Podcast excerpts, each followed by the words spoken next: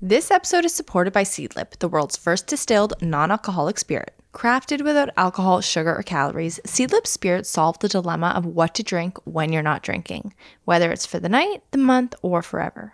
Because as a non drinker, it never feels good when your only options are water, soda, or sugary mocktails. So now you can skip the booze without feeling left out when it comes to your social life. And whether you prefer punchy citrus flavors, aromatic spices, or savory herbs, Seedlip offers a drink for every type of drinker. It's crafted using bespoke process, including traditional copper distillation and botanicals, and each of Seedlip's three variants, which are Spice 94, Garden 108, and Grow 42, are alcohol free and pair so perfectly with just a splash of tonic. But they can also be used to make more complex cocktails, and they are so delicious. You'll find those in the Seedlip cocktail book or on their Instagram account at seedlip underscore NA. So head on over to seedlipdrinks.com or .ca and use the promo code ThisFamilyTree10 for 10% off your favorite non-alcoholic spirit. They're available in Canada and in the US and now at LCBO stores across Ontario. And again, that is seedlipdrinks.com and ThisFamilyTree10.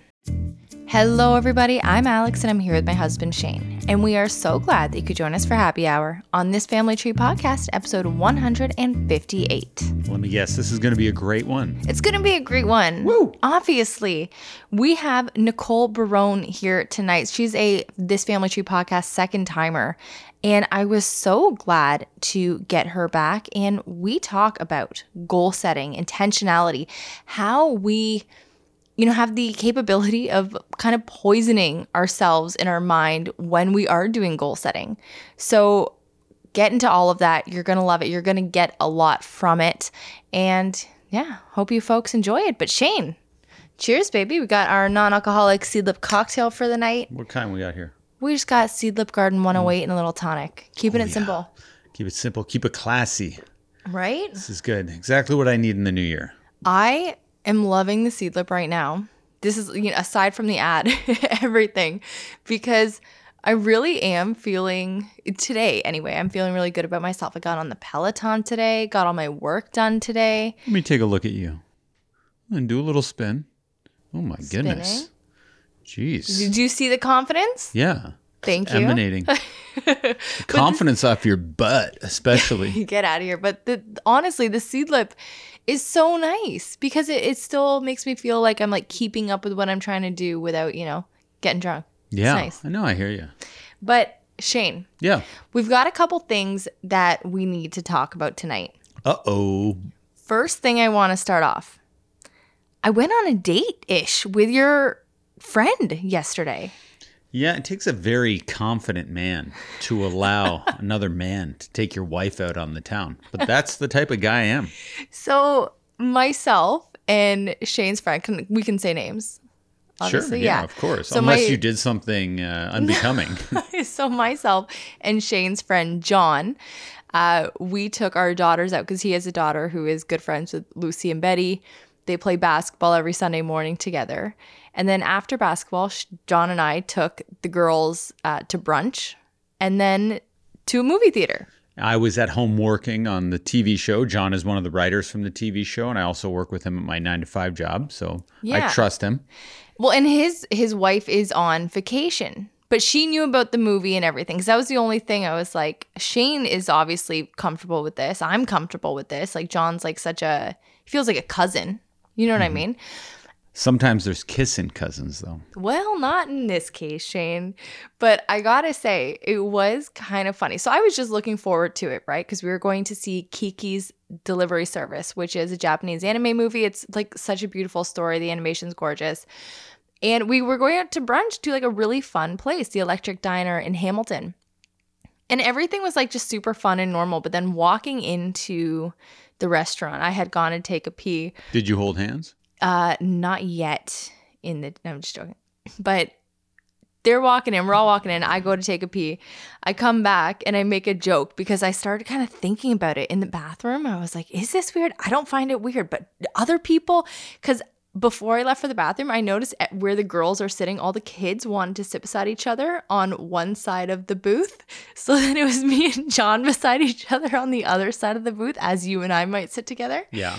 And uh, so I was like, what do I do to make this funny or whatever? So I came back and I was like, whoa ho ho, look at my favorite blended family. And uh, it was a terrible joke. But That was a joke? Oh. No, I guess there's humor there because you're not in the blend. I get it. I get it. So then I take my seat beside John, and he was telling me how the uh, manager of the restaurant had come up because he was trying to wrangle all three kids into the booth. And she's like, "Oh, I've got three too. I know how you guys feel." And he's like, "No, we're we're not. I have one. She has two. We're not in the same." And I was like, "They're gonna think something weird's going on." And then our waitress, even at the end, you know, we had dined, we ate, and everything. And then I was like, okay, can you please put these things on my bill and then he'll pay for her? And then she just kind of looked at me like, this is a weird thing for a family to do. But I, I didn't know what to do. I didn't have anything to say. So I just kept looking at her and nodding and smiling like I was nuts. And uh, it was just kind of funny. And then once we got to the movie theater, John and his daughter Josephine had gotten there like seconds before us. So they were ahead of us in line. And they're like five people behind him. And he goes, Alex, come on. But I like, we're not a family. I was essentially butting. I hate line butters so much. I hate line cutters. I didn't want to be one, but I justified it because I was like, they're all just going to assume that that's my husband and we're going up to pay together. But then we paid separately. So then I felt Yeah. caught.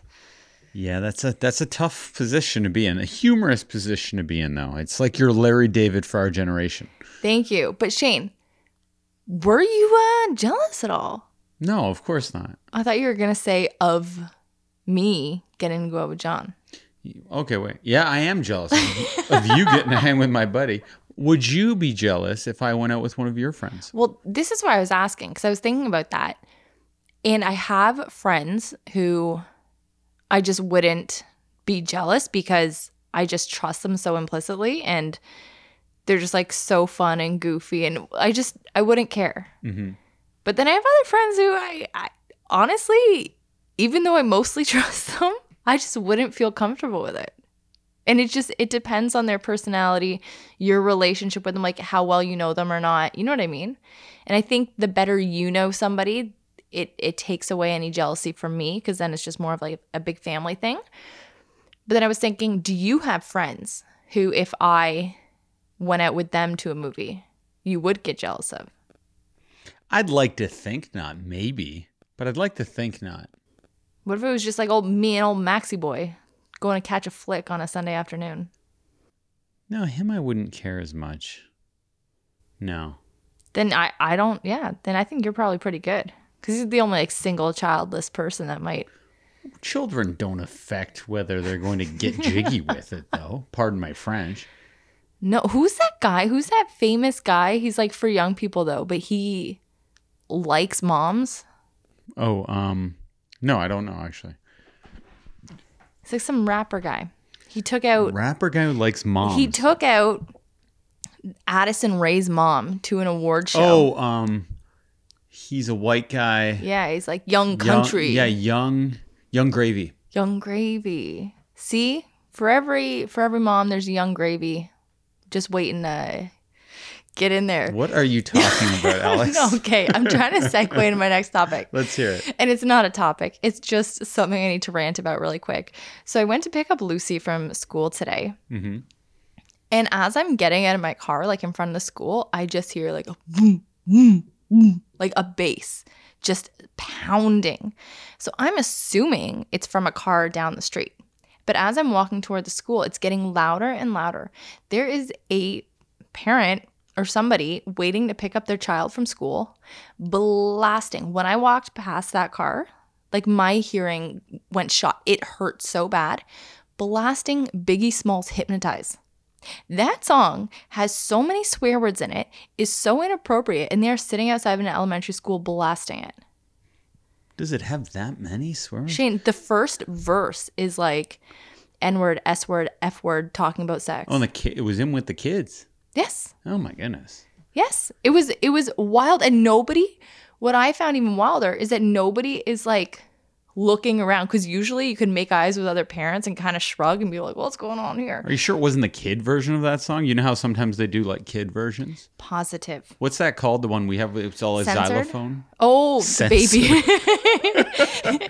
no, we we have the um the Rock On Baby or Yeah, something? Rockabye Baby. Rockabye Baby. Yes. No, it was uh, full on Biggie, which, hey, I love, but not in front of a children's elementary school. But nobody was, nobody was like, oh, this is weird. I was the only one. And I was looking around the playground for somebody to make eyes with to be like, what's going on here? Nobody was meeting me in the eye. Yeah, I can understand. That's a pet peeve for me. No uh, racially charged rap, swear laden hip hop songs. great. What would you have done though? I love the song, so I'd say turn it up. But that that was one of my favorite songs growing It's a great song. It's Yeah, a great song, It was in grade seven that came out, ah. or maybe that's just when it was big. I don't know. Well, see, I discovered Tupac and Biggie when I was in grade seven. And I remember very distinctly my friend Nick Savis bringing uh, Tupac CD, like in his Discman, to school. And we all just sat there at recess sharing a headphone and all listening to it at the same time. And it was like very illuminating and awesome. But how young is too young? You think? Obviously, Lucy's age being four. When can you introduce the classic rap? Well, I mean, you can't just introduce songs with like N word, F word, S word to oh. other people's kids. Okay, that wasn't the question. When can you listen to music like that if you're a young person? Like, what's the youngest you can be? Can you be 10? I think grade I think grade seven is just a good standard age because then you could give them a little talk and to, give them a little history of different language. I say 11. How what grade is that? I don't know. I'm just saying 11. I don't know I think it's like grade five. Grade That's like grade five. That's young. well, I think that's the appropriate age. grade five, hit him up with some Biggie. I don't care about grades. I just Well, like wait, 11. You got to be Do 11. you censor it at that point? No, who cares? They're smart enough to know you don't use certain language, some things you can hear and not say. And, you know, it's like watching a movie. You don't do everything Bruce Willis does in Die Hard. I think I was about eleven when I first saw Pulp Fiction for the first time. Yeah, see, there you go. Eh, all right, that's fair. I turned out okay-ish. hmm Um, but Shane, Yeah. I've had people writing in. We've alluded to this story on the podcast. I've talked about it a lot on this Family Tree Instagram account. Our brush with mold in the Yes. mold industry. So, we backstory. I took the girls to the doctors. We have a new pediatrician who's great. And the kids have a lot of symptoms that are similar to each other, but Shane and I also had these symptoms as kids, like really bad eczema. Lucy's got abnormally sized tonsils. As did I when I was a child. Uh, yeah, they're really freaky. And anyway, so she was like, "Oh, do you know if you have mold in your house? You should get your house checked for mold." So I come home, I'm freaking out. I look up the best mold service in Hamilton, give them a call. Guy comes the next day, and I was at work, so Shane was home to deal with it. Yeah, you kind of just told me a mold guy's coming over. I didn't know I had to be with him for two and a half hours. I didn't know that. To say this guy had the gift of gab would be an understatement. okay, so he shows up and he has the knowledge. So he's not just showing up, just thinking, oh, the, these aren't fear ridden people worried about their kids who might have a mold infestation. He's showing up with that knowledge because you had apparently told him, my kid's room might be littered with mold and they're sick and, you know, we might have to sell the house or whatever you told him. I was panicked. So he knew we were ripe for the picking. and if you're ever going to fraud anyone, it's people with uh, two kids who may have a, you know, a mold infection. And I'm not saying this whole industry is corrupt, but I am saying there is a prevalence towards people in the mold industry to take advantage of your ignorance toward it and how bad mold is for you and the levels and they use a lot of hocus pocus and fancy language and absurd billing costs and they prey on your worst fears should they be told up front uh, what your fears are. So anyway he showed up and he looked in the room hoping to find a lot more mold just by his eyes and you know running his white glove on our windowsill. But he didn't find a lot. And he so he's like can i take a look around in other rooms in your house? And i'm just like well you know they sleep here. So if it's not at the if it's not here it's probably fine. He's like, i insist. Just let me take a look. He goes to the washroom and looks in the shower now mold needs a lot of condensation to mm-hmm. to develop so almost everyone's shower is going to have a little bit of mold and he looks He's like, oh my, my goodness. He's like, there's mold in here. There's mold. He's like, are you squeegeeing down every time you have after a shower? I say, of course not. He goes, do you get a towel on the ground and after you have a shower and you get in the shower with the towel? I'm like, I don't use a squeegee. You think I'm doing the towel method? No, I do not do that. He's faking like he's stressed now and he, he's got a shaved head, but he's like running his fingers through his hair. He's like, oh, geez, okay. He's like, where do you sleep? I go, okay, our, our bedroom's down the hall. He goes, do you mind if I take a look? I go, okay. I'm like, I'm just gonna wait here. I'm a little bit busy because I'm I'm doing my nine to five job. So he takes a look around for 20 minutes. He calls me up. He goes, hey, I don't want to tell you this. I don't want to be the bearer of bad news, but it's bad. He's like a lot of guys in this industry. They're gonna. Uh, he he goes on about how like other people are gonna fraud me, but he's not. He's like, I'm gonna get the best cleaning crew in here. I don't make a dime off these guys, but I know them. I'm gonna get the fog machines in here, and he's using all this language. He's like, I don't make any money, but he's saying it so adamantly. I'm thinking he's got to be making money. He's got to be making a of cut. course. So I'm furiously messaging you, and you know, when I'm upset, I kind of I exaggerate. So I'm, I go, this guy's gonna try to charge us five thousand dollars, Alex. I wish you didn't tell him all this info. He's gonna try to charge us five to ten, thinking it, he might try to charge us five hundred, which is still too much. Mm-hmm. Anyway, then he goes, okay, I gotta test the whole house. I'm like, don't test the whole house, please. I go, let's do one room at a time. How, how much does each room cost?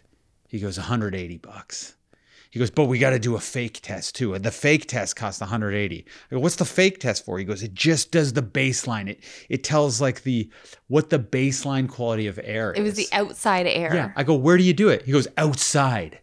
You go outside to see if there's mold outside?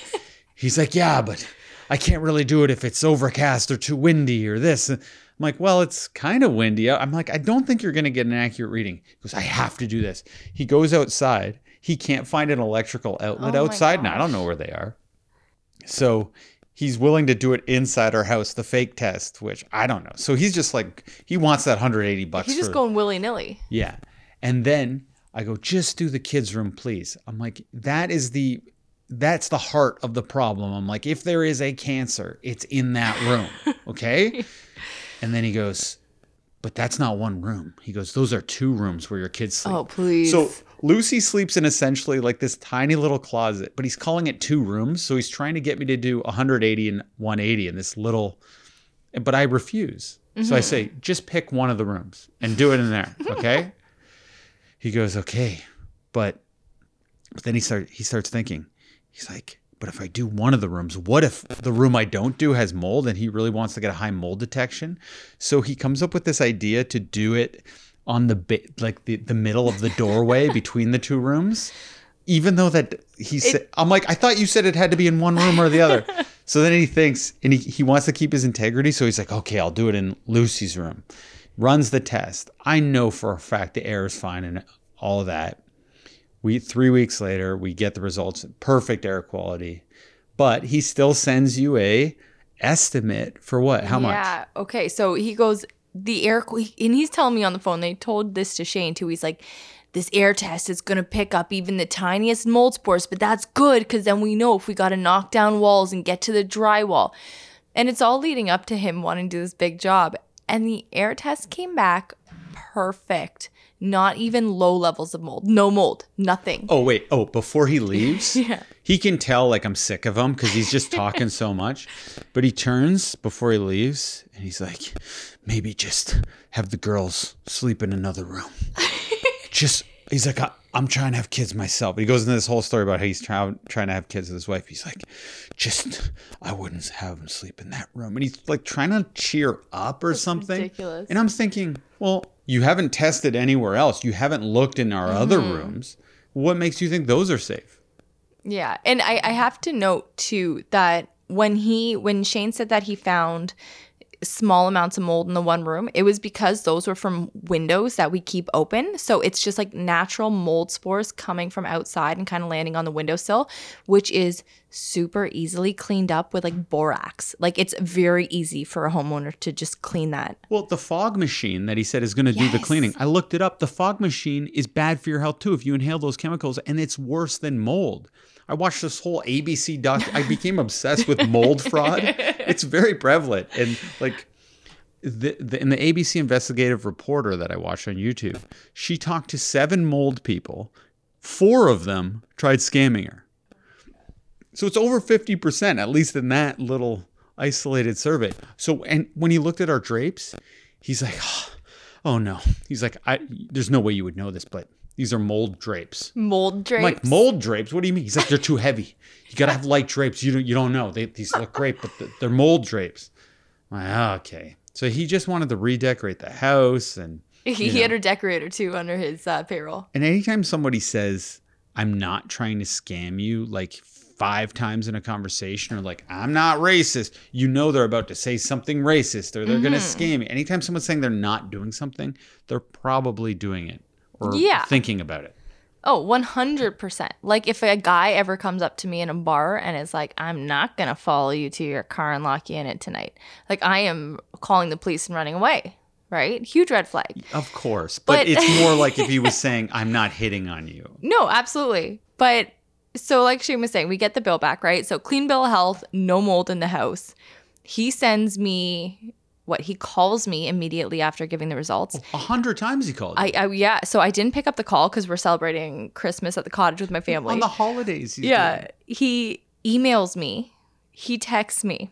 Two hours later, he calls me, he emails me, he, he emails me, he texts me, and then the next morning he calls me, emails me, and texts me. He is in a panic. This man wants my money. I feel bad for I almost wanted to give it to him.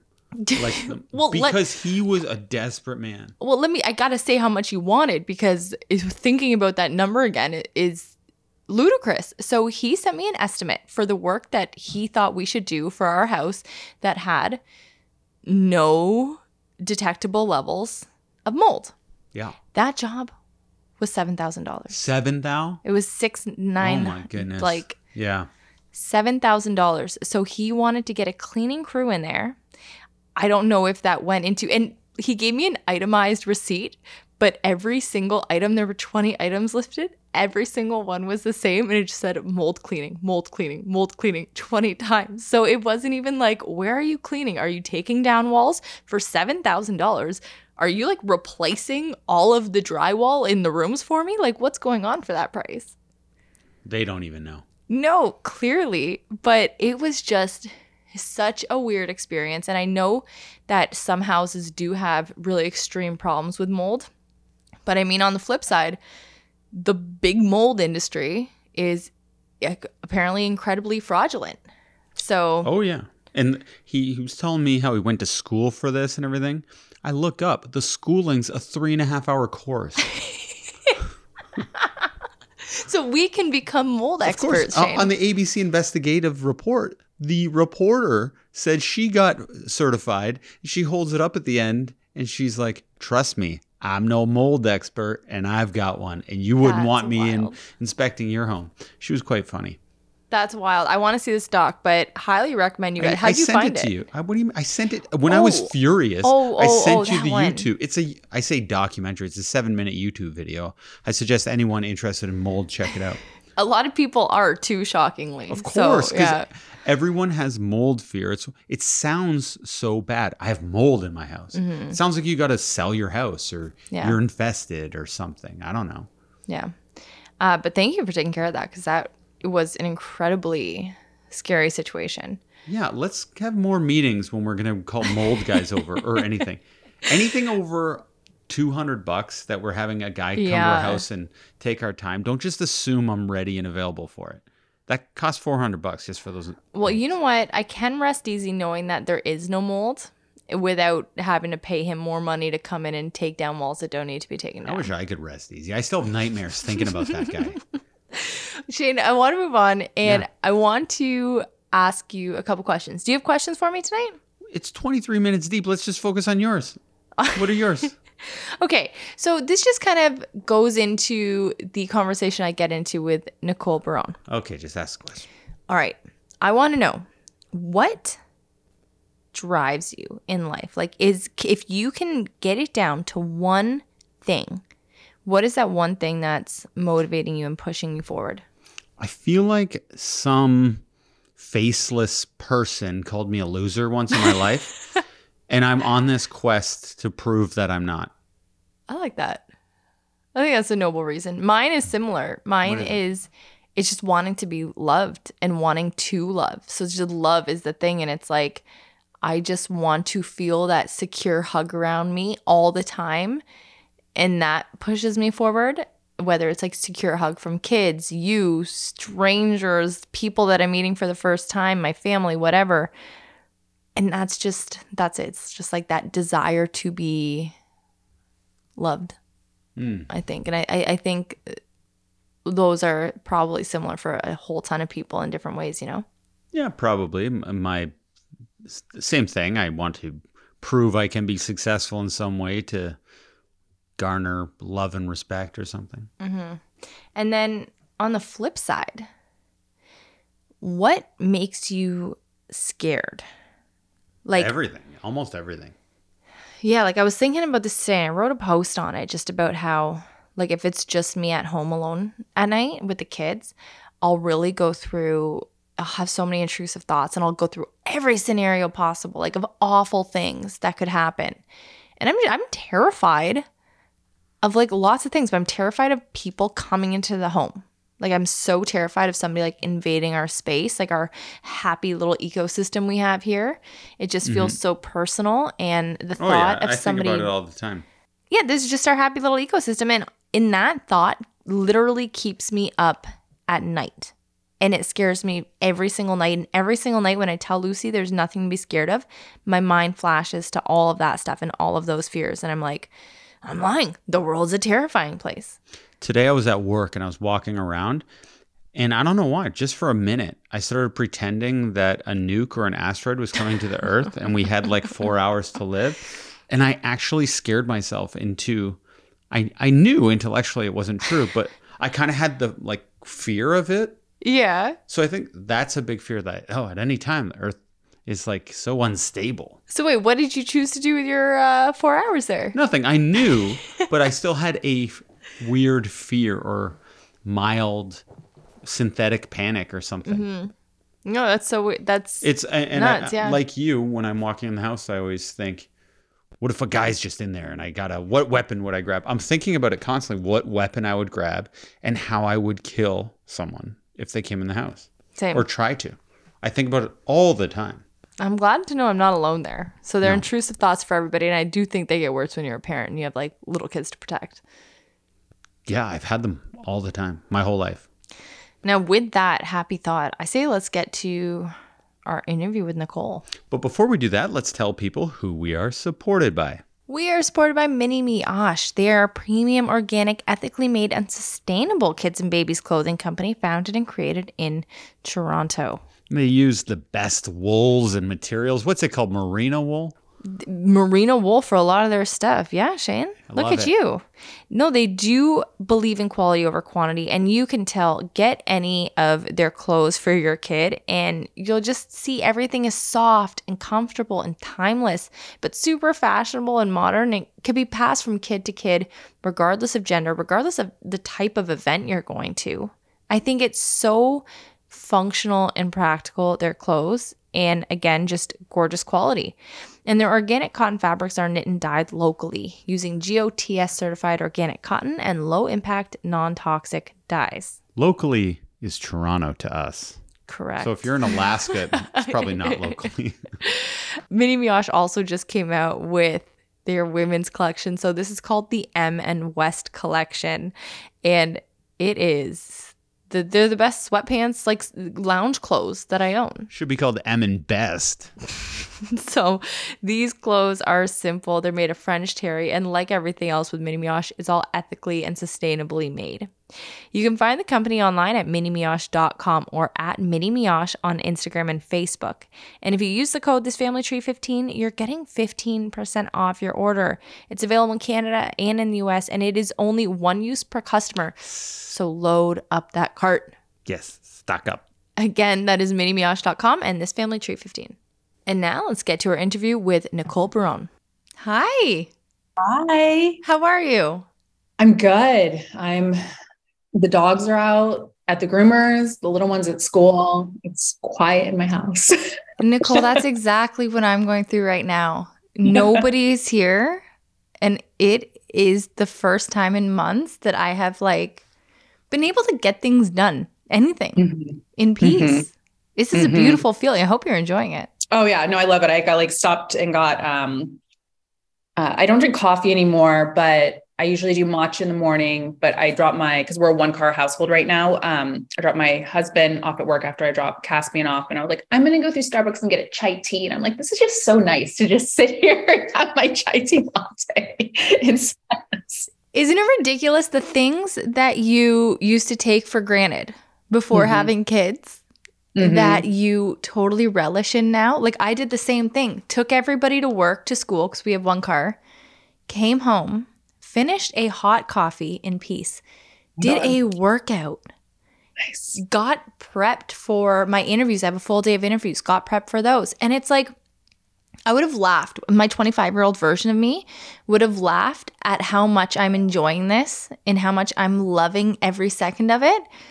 But hey, people change, life takes you in different directions. And it's like, I'm so glad I can appreciate this now. I'm so glad my yeah. life is so crazy and chaotic because it's fun and it's busy.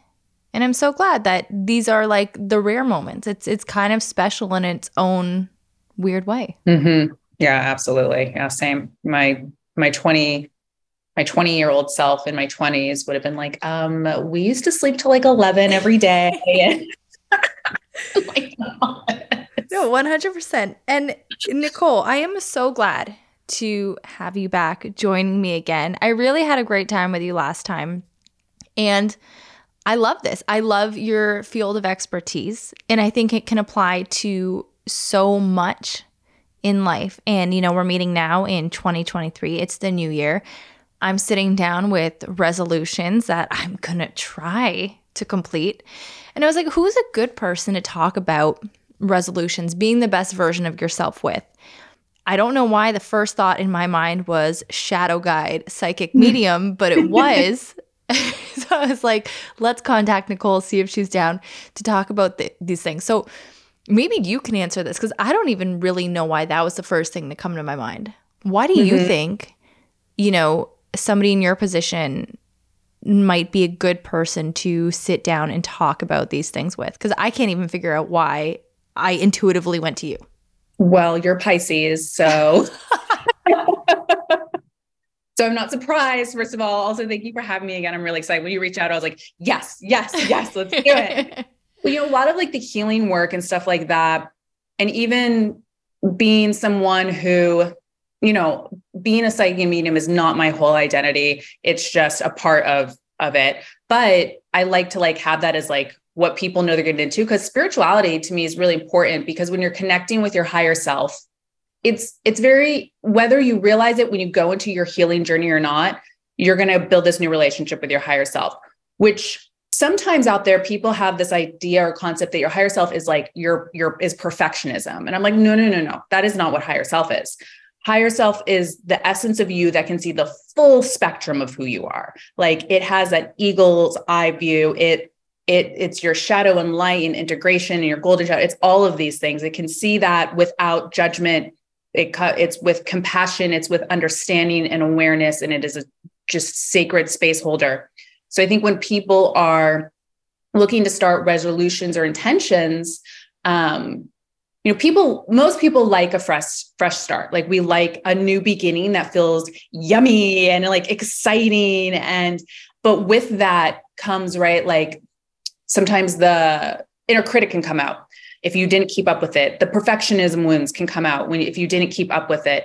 Um, i think it's really important with intention setting and goal setting that you are coming from a place of authenticity not what you've been programmed to believe is what makes you a valuable person to society or this world. Mm-hmm. so it doesn't really surprise me that you're like who would be as opposed to like this idea of like I have to accomplish these things because this is what I've been told or am still being told makes me a valuable person mm-hmm. or this is what makes me important and is worthy of this and getting really clear on you know well what's authentic to me like what is really also i think based as spiritual and woo woo as i am i'm i'm very someone that's like let's be based in reality let's look at your capacity your your i just did a post on like capacity and capability and like understanding the difference and your resources that are accessible to you.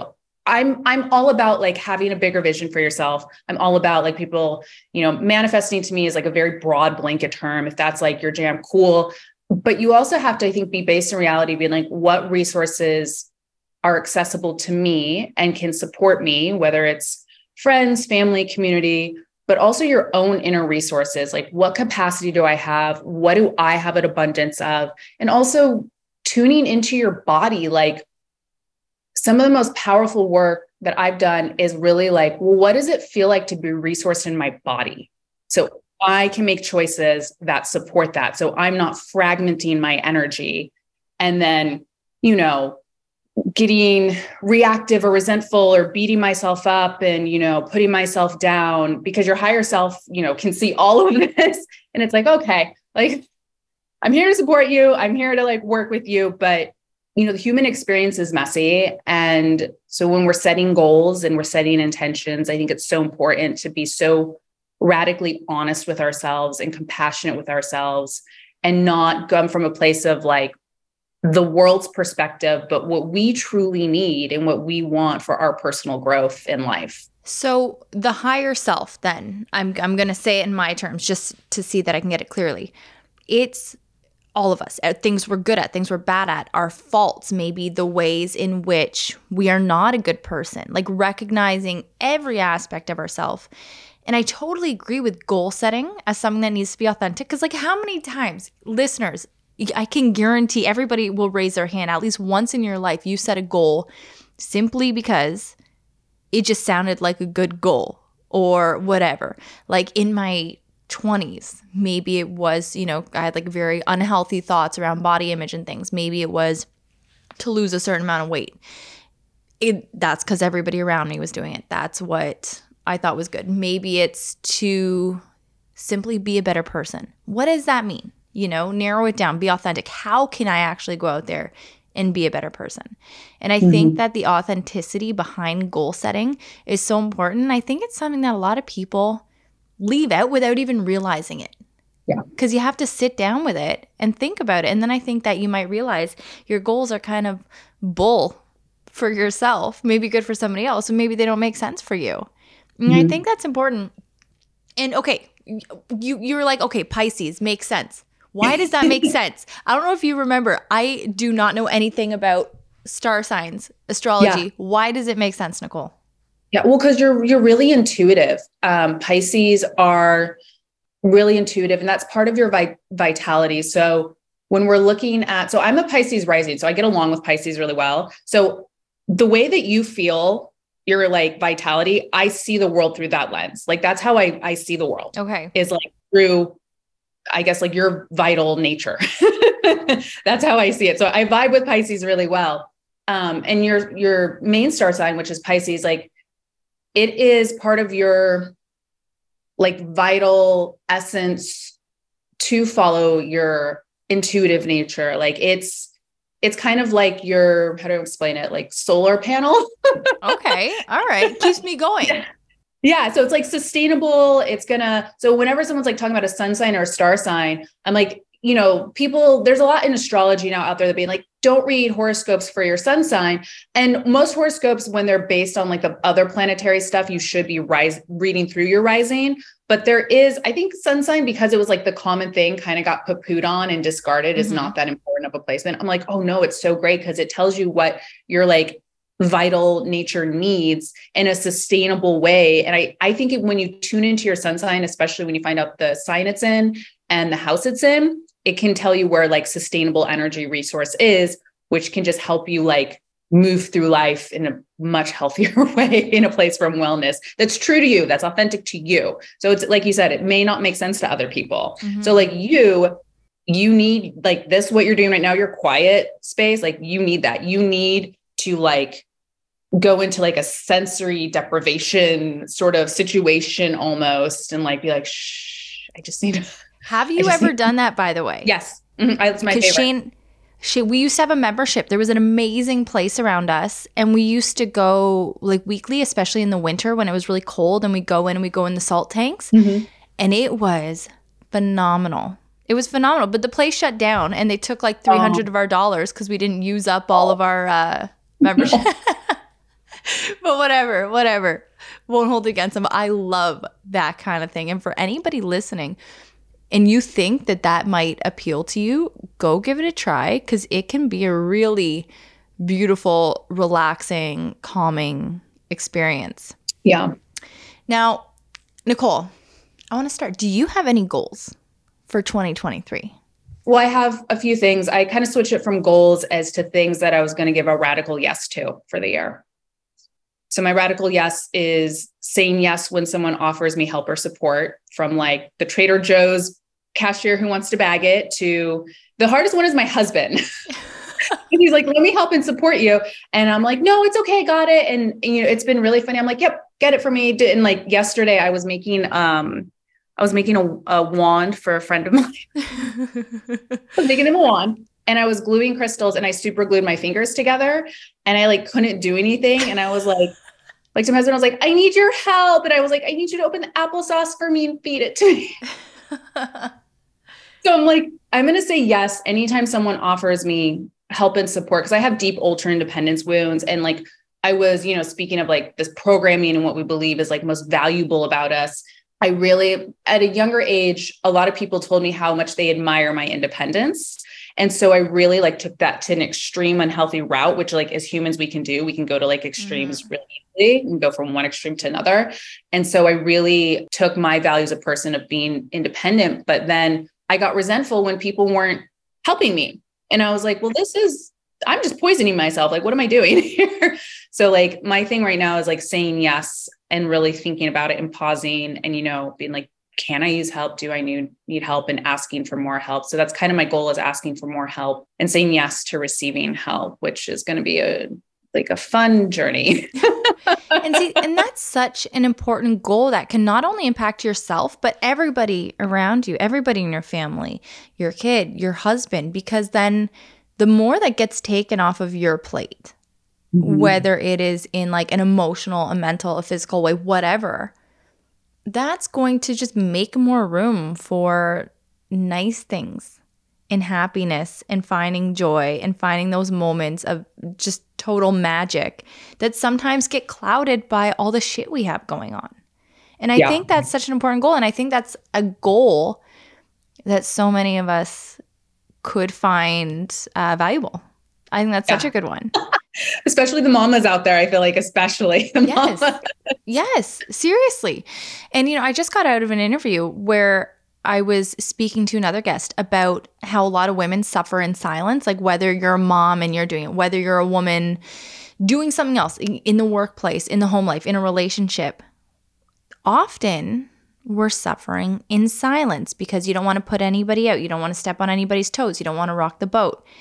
And such a toxic trait that comes from a place of like self preservation and love.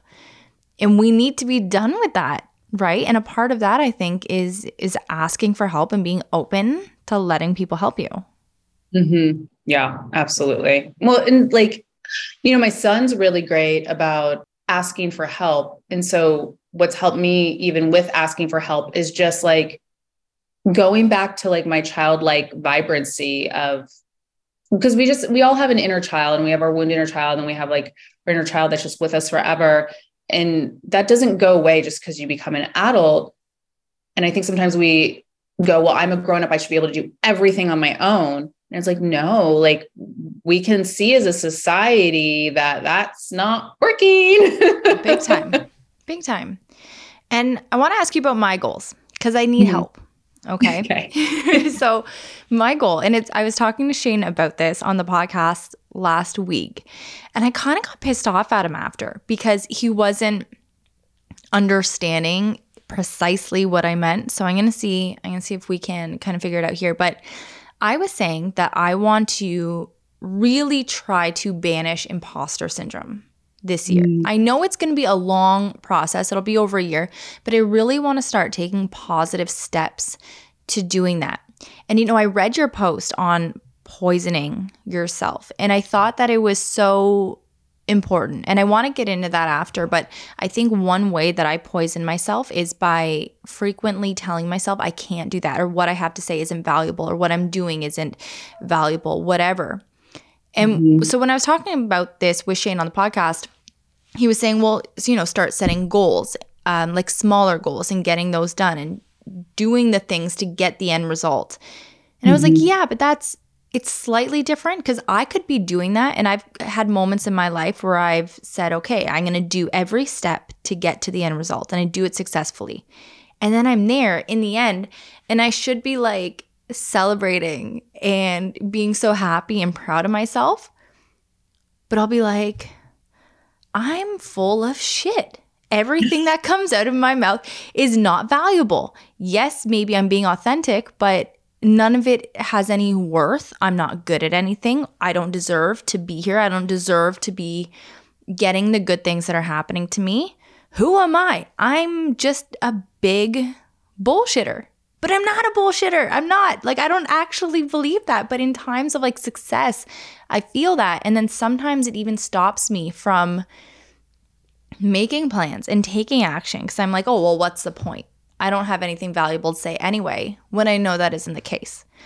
Mm-hmm. So I'm looking for ways to get over that or start to kind of heal from any feelings of, I guess, invalidation that I may have had or experienced and realize that no, like there is value. I have experience, I have knowledge, I can make a difference. Mm-hmm, mm-hmm two things come to mind. One is, well, one thing I like to just, even with setting goals or just moving through the world, anyone that has a uterus or menstruates is going to set goals differently than someone with who's ba- like running on testosterone, so a male.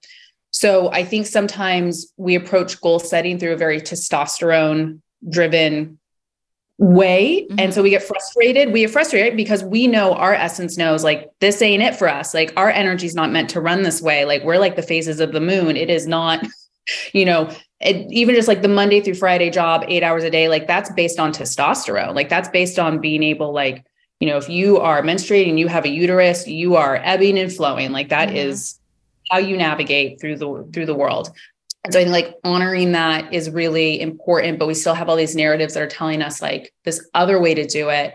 But I guess I'd be curious for you if this is like kind of like an ego death you could go through because you're so, at least from right, like conversations I've had with you and then like your social media, like watching you on social media, you're so passionate about it. So I wonder if you focus more on the message rather than the vessel that it's being channeled through which is you mm-hmm. that that might create some space to to not like i don't want to go to like let's destroy imposter syndrome because i think when we go in this like aspect of like you know going through this i think eh, that kind of sets us up for i want to say like kind of like an aggressive standpoint, which isn't like really beneficial, right? Like it's going to lead to more resentment and frustration because we're trying to we're trying to slay a dragon that we shouldn't actually be trying to slay per se. Nicole, and okay, this is that guys, this is perfect. And you are the person I need to talk to because I attack everything with aggression, whether it is like positive aggression or negative mm-hmm. aggression. In a sense, when there's like something I'm passionate about or like really want to get done, I just go balls to the wall until I like pass out.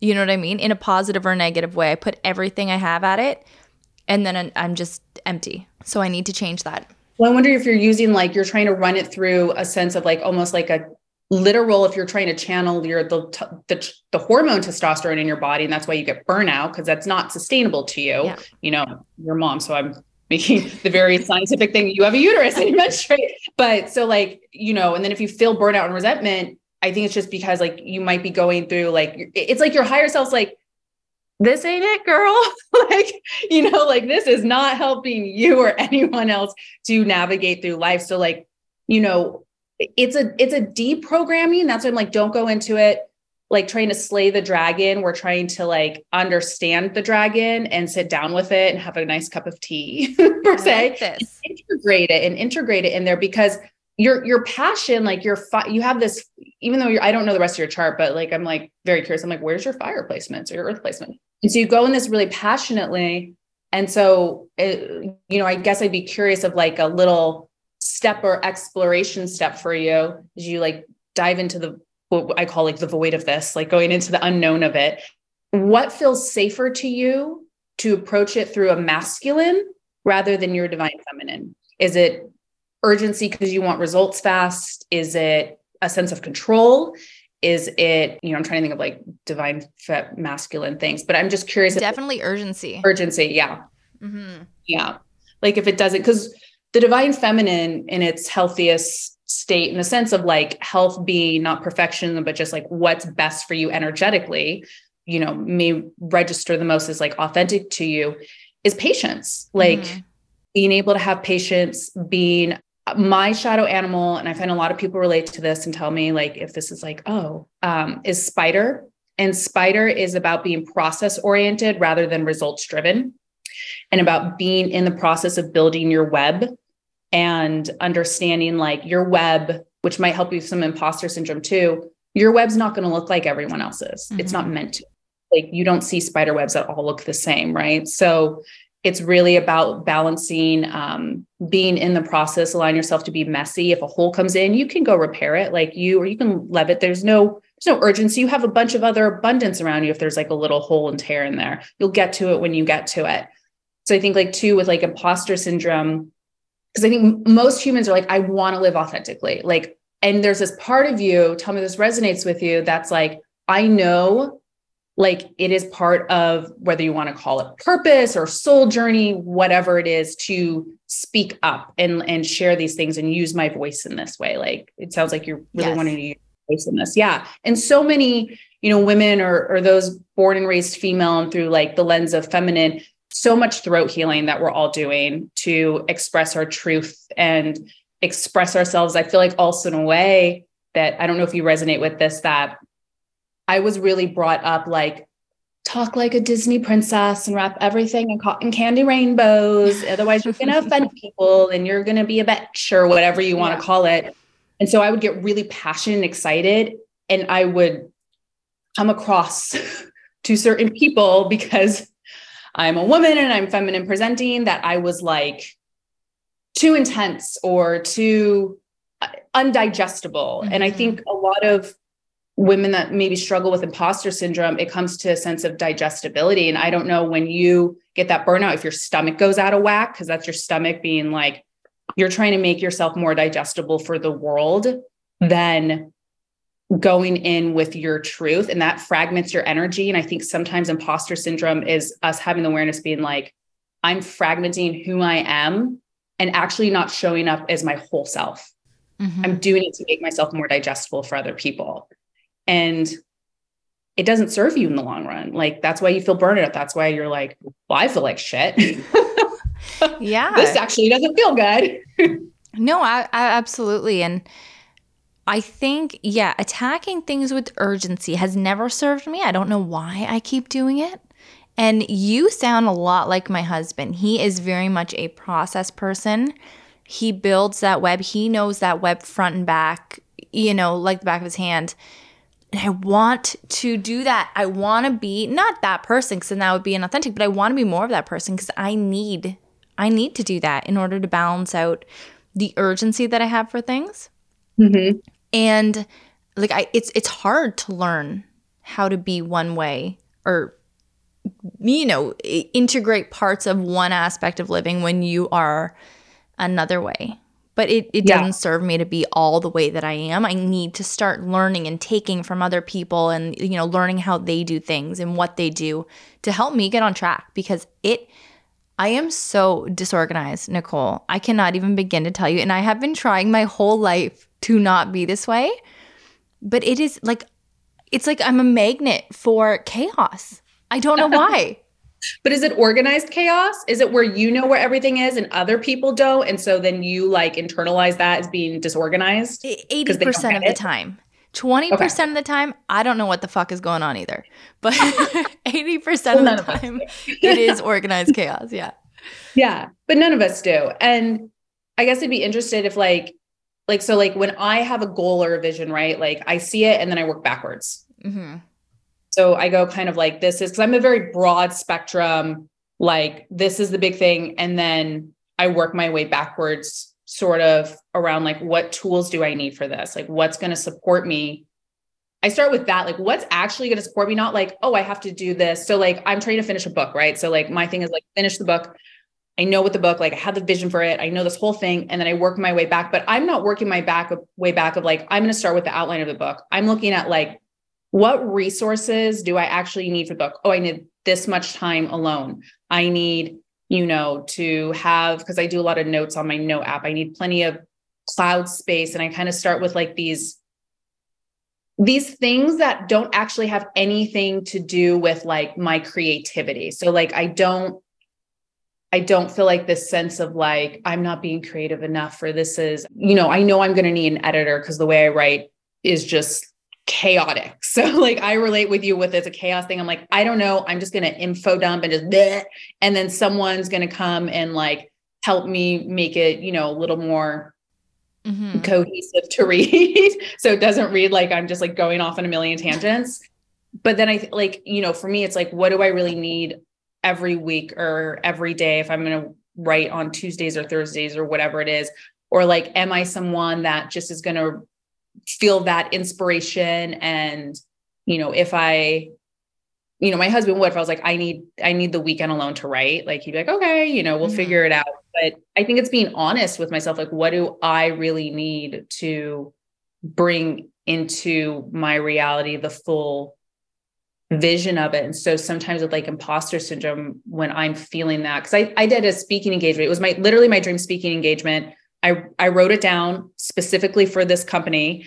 And I got there and I was like, going to go up there. And I was like, I wasn't like, this is awful. I was just like, oh, this is not that big of a deal. not to like say, like, I wasn't yeah. excited to be there, but I was just like, uh, oh, this is really not that that big of a deal. And if I fall on my face walking up the steps, my face, you know, I'm here for the message it's not really about me per se. The ego thing has worked really well of like understanding like healthy detachment.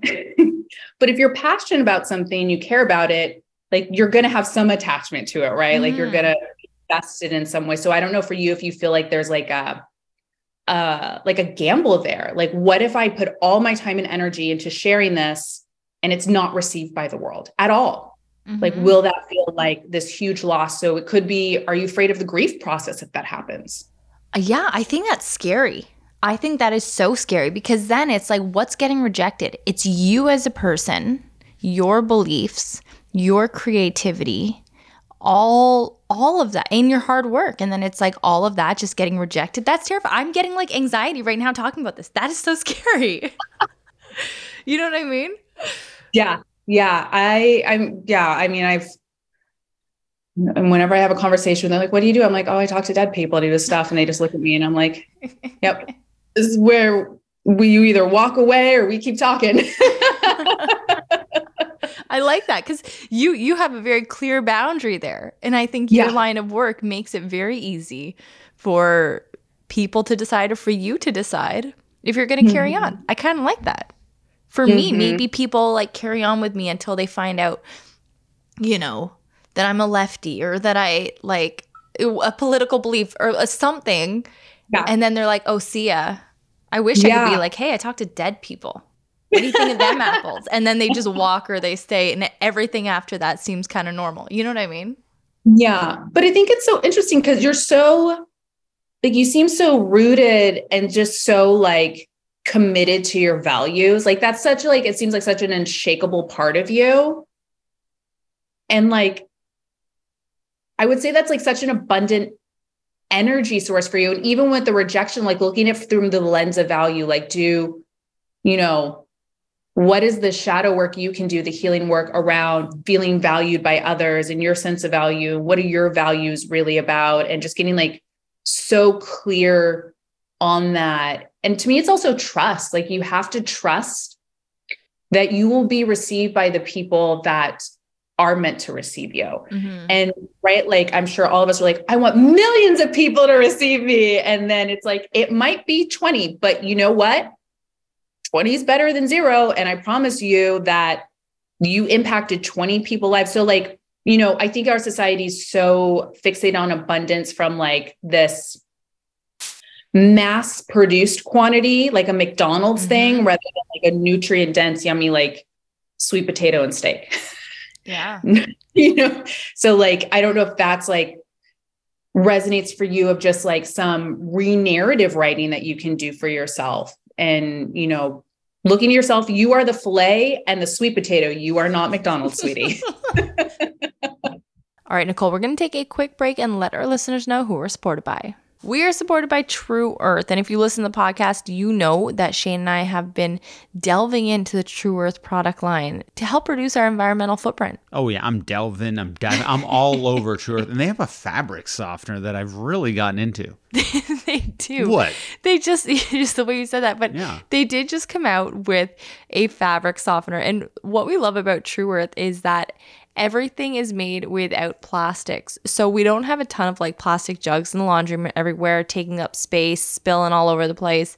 Their laundry detergent and their fabric softener comes in these pre-measured soluble strips of just like high concentration softener and detergents that you simply rip apart and throw in your machine. They work beautifully, they smell beautifully, and they're so much better for the environment. Want to know a secret? What? I used to like plastic jugs. Now, hate them. no, because you, you think you're putting them in the recycle bin. So I used to feel fine about big True. old plastic jugs. You put them in, but a lot of them aren't getting recycled, and people don't realize that. They they see the recycle people yeah. take them away, and they say, "I'm doing my part." No, not always. Well, and when, when Shane says that a lot of them, that's like seventy to eighty-five yeah. percent, a huge majority. Mind blowing. But the best part about Tru Earth, as we said, no plastic and everything just works so well. And as a family, our kids have very sensitive skin. So we usually go for the baby detergent for their clothes because it's fragrance free, it's gentle on their skin, and it still is so tough on dirt and keeps the clothes super clean. So check out Tru Earth detergent and their fabric softeners and their line of other amazing products at tru.earth and use the promo code thisfamilytree10 for 10% off your order.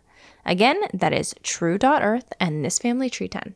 And now let's get back to the conversation. But no, that really does resonate. And, you know, I think back to friendships, relationships that I had, especially my really formative years, like in my teenage years and my early 20s.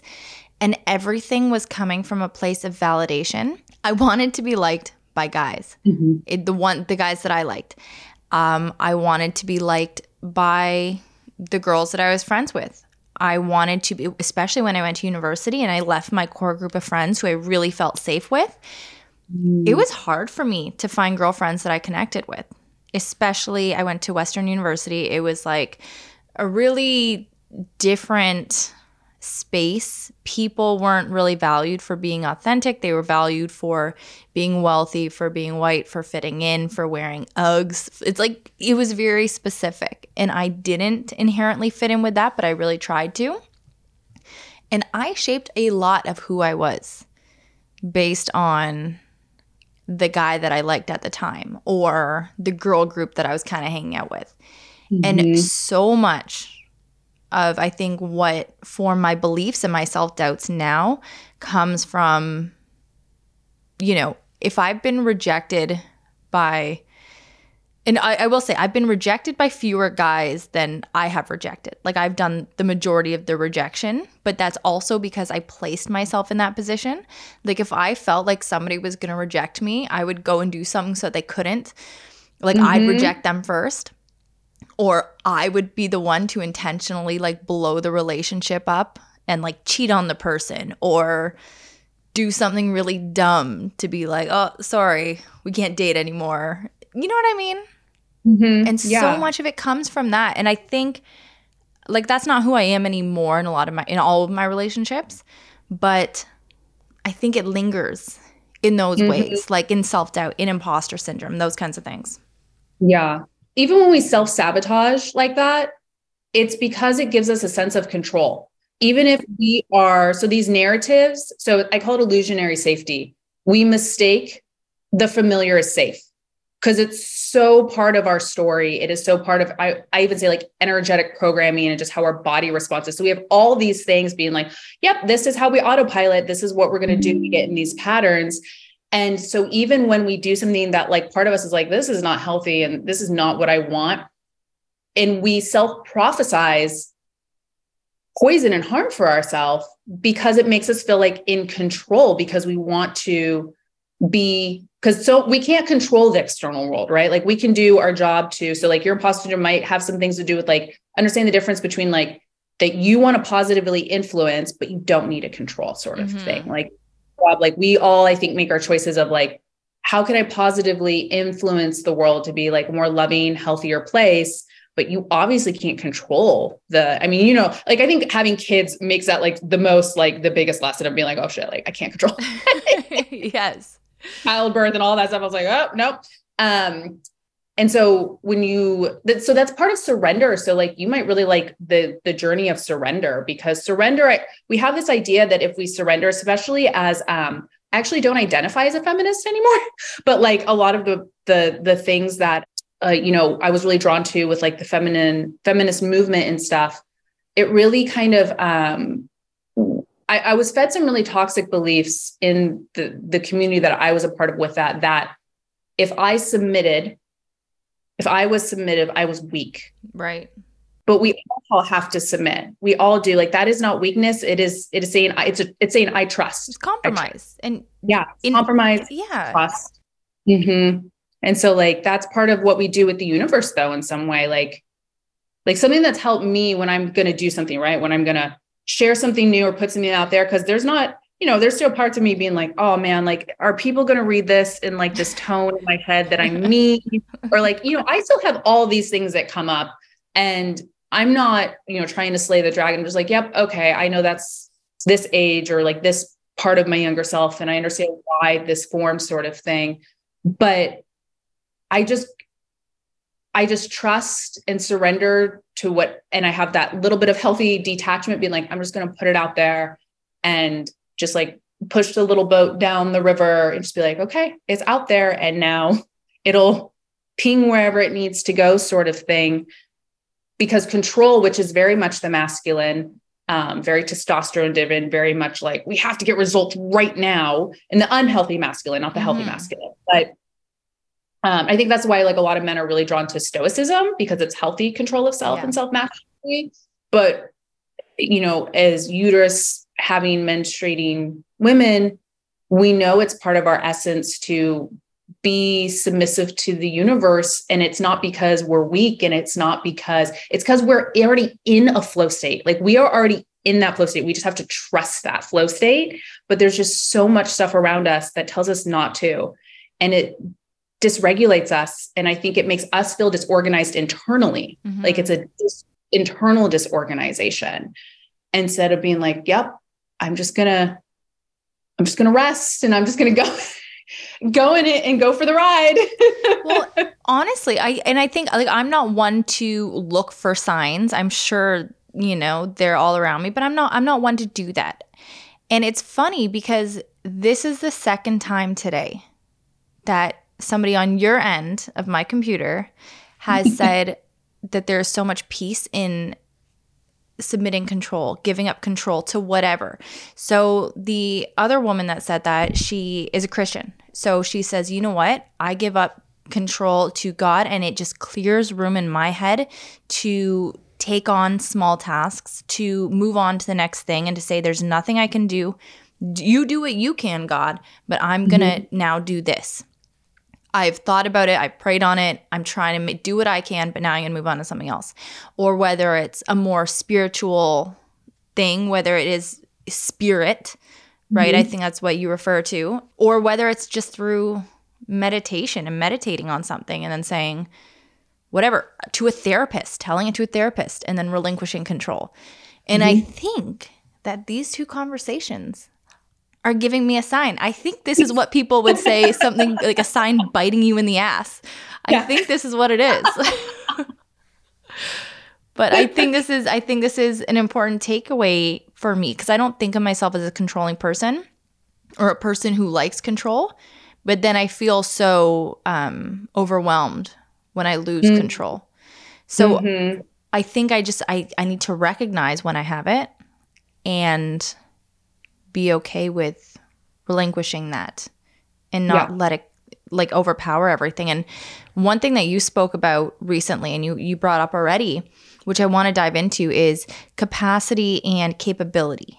Because I think that has a lot to do with control and the things that we take on and what we're actually able to do with that. So, can you get into that? Like the difference between capacity, capability, and why it's important to know? Yeah. So, you know, as humans, our ego and our super ego really thrives on being capable. And I think especially when we go into adulthood and even when, you know, we're younger and we're learning these things like and this isn't like, oh, this is bad or this is good with this with children, but right, like when kids, we're like, oh my God, you tied your shoes. Oh my God, you you went potty on your own. Like we are getting all these, which is good, right? Because we want to move from child to, into teen into adulthood. And so it's part of the journey. But so much of our ego and our super ego, like it's the asking for help thing again, like really can get fixated on this belief that the most valid, worthy part of us is what we're capable of, not what we're not capable of. And when we when we set a goal or when we have an intention or we have a vision of something we want to achieve, right? So like for me, it's like finishing this freaking book.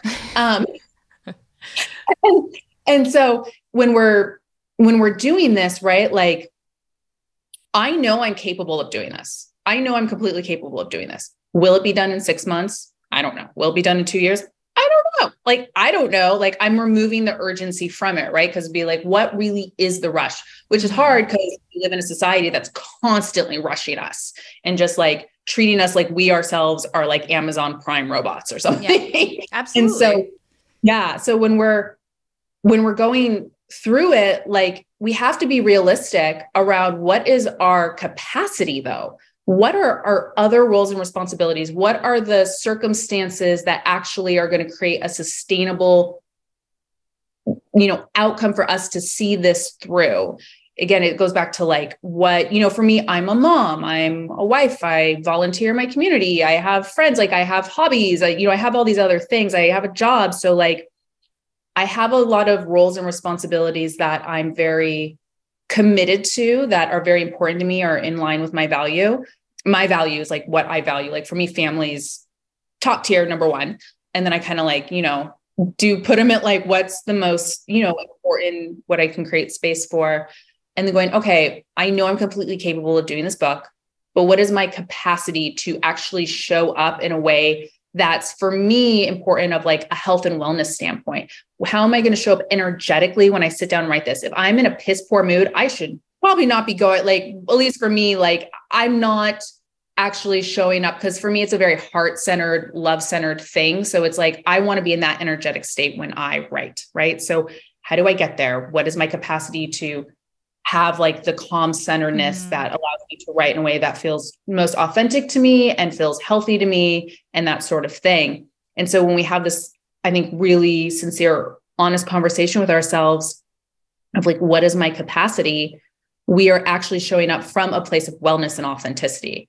We're we are saying like, and it can change, right? Our capacity can change all the time. And yeah. So it's like you know, we're talking about like process oriented rather than results driven. We create space for being present in our human experience, which is always going to be the most, at least I believe, the most valuable thing we can do as spirits having a human experience is to be present in the human experience because you're just going to, like, it's the thing that's helped me feel the best. yeah. you know, that used to have panic attacks and depression and used to be, you know, relying on a lot of medications and stuff like that for that, like, creating a life, investing my time and energy into a life that allows me to be present helps me understand my capacity and trusting my capability without harming myself, without creating self harm around it. Mm-hmm. And I think what you said, understanding your capacity, I think that is so important, the understanding aspect of it, because like we said, capacity changes. Your capacity might currently be so much more than what it used to be. I even think of, you know, maybe the work that I can get done in a day. Like I used to be able to do only one interview a week because I'd be so nervous about it. I had to have like so many notes on my phone. I couldn't just roll because I'd be very nervous. Now I have like point form n- notes on my phone. I can roll because I am just so comfortable with it. And it's a skill that I've worked on. And now I'm trying to take one day off a month from my regular job where I can sit at home and do four interviews, bang, bang, bang, in one day. Mm-hmm. And it's like, then parenting, then house stuff, then other job on top of that. And my mm-hmm. capacity has grown eh, hugely in that sense. But then if you understand your capacity, then you know just because you can do that one day or one week or for a whole year running doesn't mean that you can do it the next day. Like who knows? Maybe when I'm on my period in three weeks or just gonna PMSing, yeah. my capacity is going to be at a zero. And if you don't understand your capacity, then maybe mm. on one hand you're going to overextend yourself. And on, on another hand, you might sell your sell yourself short. Like if you think that you don't have a lot of capacity and then you start to try more and do more, you might learn that your capacity is actually so much more than what you had thought. Yeah. And I think that understanding it is so crucial and that way that you word it is so important. Yeah. And it, it you know, like you were saying, oh, you, when I'm going to start menstruating. And that's like what I'm saying about like, we're, we're, I think a lot of people compare their capacity to a testosterone driven society. And I know when I'm about to bleed, I'm like, I am, I'm just like, oh, I'm like the Gudetama egg. I don't know if you know the Gudetama egg. That's just like, and just the, like on Netflix. Yeah, yeah, the little sad egg yolk, and that's me. You know, I'm just like, I'm like all just like I need to be so present. The best thing I I need to do for myself to support my energy is to be so present with myself and what I'm feeling and my emotions, and just be in a state of rest and just eating everything. Um, and just that state.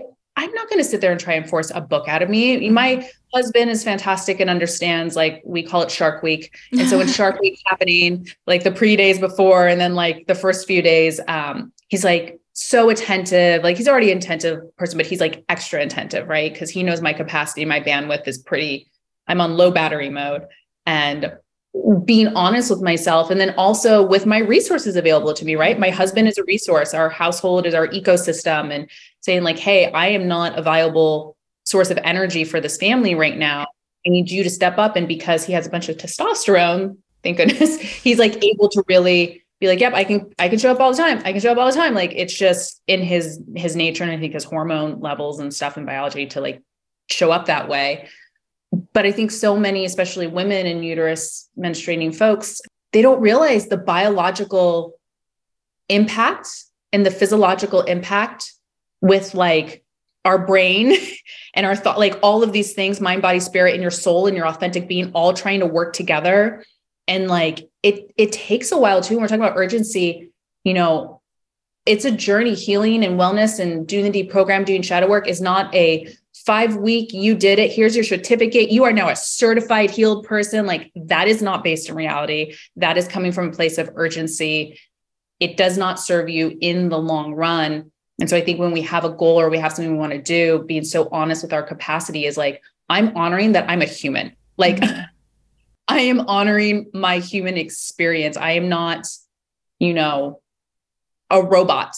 Like, I'm honoring my humanness, which I think is just so beautiful and just so loving for us to do for ourselves and just so bypassed. And it just drives me so crazy. it makes me so mad that so much of society is like trying to like convince us that we have to be robots and we have to do everything. And it's just so unsustainable for our civilization. It's it really- is. And you know, you mentioned urgency and this is kind of what I want to end on today, but I wrote a post last week and I was like, oh, like, are we all just faking it? Because there's so much stupid stuff to do and important stuff to do, and all levels of things that need to be on priority lists. There's so much stuff to do every single day, whether you have kids, you don't, you're married, you're not, whatever. And it is so overwhelming. And sometimes it is so hard not to drown in that feeling of being overwhelmed. And then you messaged me privately and you showed me a picture of an urgency map. Mm-hmm. And I thought it was so like such a great tool. So if you could explain what an urgency map is and how we can make one uh, because a lot of people resonated with that post. Yeah. So someone invented this map and my acupuncturist gave it to me. So I just want to like, I, I don't know the original source to credit, but I'm also want to credit my acupuncturist because um, they're just absolutely amazing. It's essentially, um, and maybe I can make like a little diagram and you can like put on a slide so people yeah. can just save it. That'd be so it. great. It, it's it's like okay let's start with your three things your your purpose, your vision, and your values. And then there's, you know, so essentially four boxes in the left hand corner is value, vision, purpose. So you have to get really clear on that first. And those can shift and change, but you got to start somewhere. So let's just start somewhere. You don't have to like release some attachment. You're allowed to evolve and change as a human. That's what we're all doing. So yeah. anyone's making this, you got to start somewhere, just start somewhere. And then from going up, is um, the importance. Well, I'm actually going to just walk my computer over there so I can tell you. It is the so going up, so I have it on my fridge. So I look at this every day. So uh, so above that is important. It's the tier of important. And then next to values, purpose, vision is not urgent. So these things are important, but they're not urgent. Above that is emergency. So that falls under important. It's in the box of urgent, also important. It aligns with your, it goes above the values and purpose because it's in alignment with your values and purpose and vision. So that's what's actually an emergency. And then next to the values and purpose vision is distractions. So it would follow under not urgent and not important. And then above that is false emergency. So it would fall under urgent but not important. So you kind of know what's in alignment with your values, purpose, and vision. So I think a majority of us are experiencing a lot of false emergency mm-hmm. and a lot of distractions. But when we are able to, and the reason I have it on my fridge, it's like I have my vision board in my bathroom mirror. And then on my fridge, I have this so I can look at it every day and remind myself and reprogram myself with this. That's how it works because I'm a visually led person. So I look at this and ch- check in with myself with this every day just to remind myself to like reprogram, recalibrate my nervous system and all these things. And it is, it has been life changing for me to go through life this way it has been created so much clarity and just sustainability for myself and family and allowing myself to be grounded and present because I I feel so confident of my authenticity of like this is what I value, this is my vision, this is my sense of purpose and I'm going to follow what's in alignment with that and dial down the noise because the noise it can be very seductive. when I'm like doom strolling on Instagram, I'm like, oh God, nope. We're done now. We're done now. Very seductive, but it's not in alignment with my values, vision, and purpose. And it's, I think as humans, we thrive in like these maps and these kind, it's like a five minute journal, right? Like I like the five minute journal because it's, it is a, it's a small investment with long-term results. and that's how I see this map. It's a small investment with long term results, which is like, I think what all of us really desire for the most part. Yeah, I think it's, I love this. And that's why I wanted to talk about it because when you sent it to me, I was like, oh, this is great. I want to know more about it. And even on a micro scale, so like that, you know, that's more macro, like bigger, like goals, purposes, things. But even on a micro scale, what is important today? What is a false emergency today? As you were saying that, I'm like, oh my God. Like, I am freaking out. I was overwhelmed this morning driving Shane to the train station. I was like, I got so many things to do. And he's like, okay, we'll start listing them off. What do we have to do? So I start listing them. And then I put my work up in there with getting a very specific table lamp. And he's like, Alex, why do you need the table lamp today? And I said, I need it. It's all I can think about. All I need this white table lamp for our, our, bedroom. We already have two table lamps up there, but I hate them and I need this and I need to get it today. And he's like, Alex, you don't need you need to get winter tires today because there might be a snowstorm at any given day.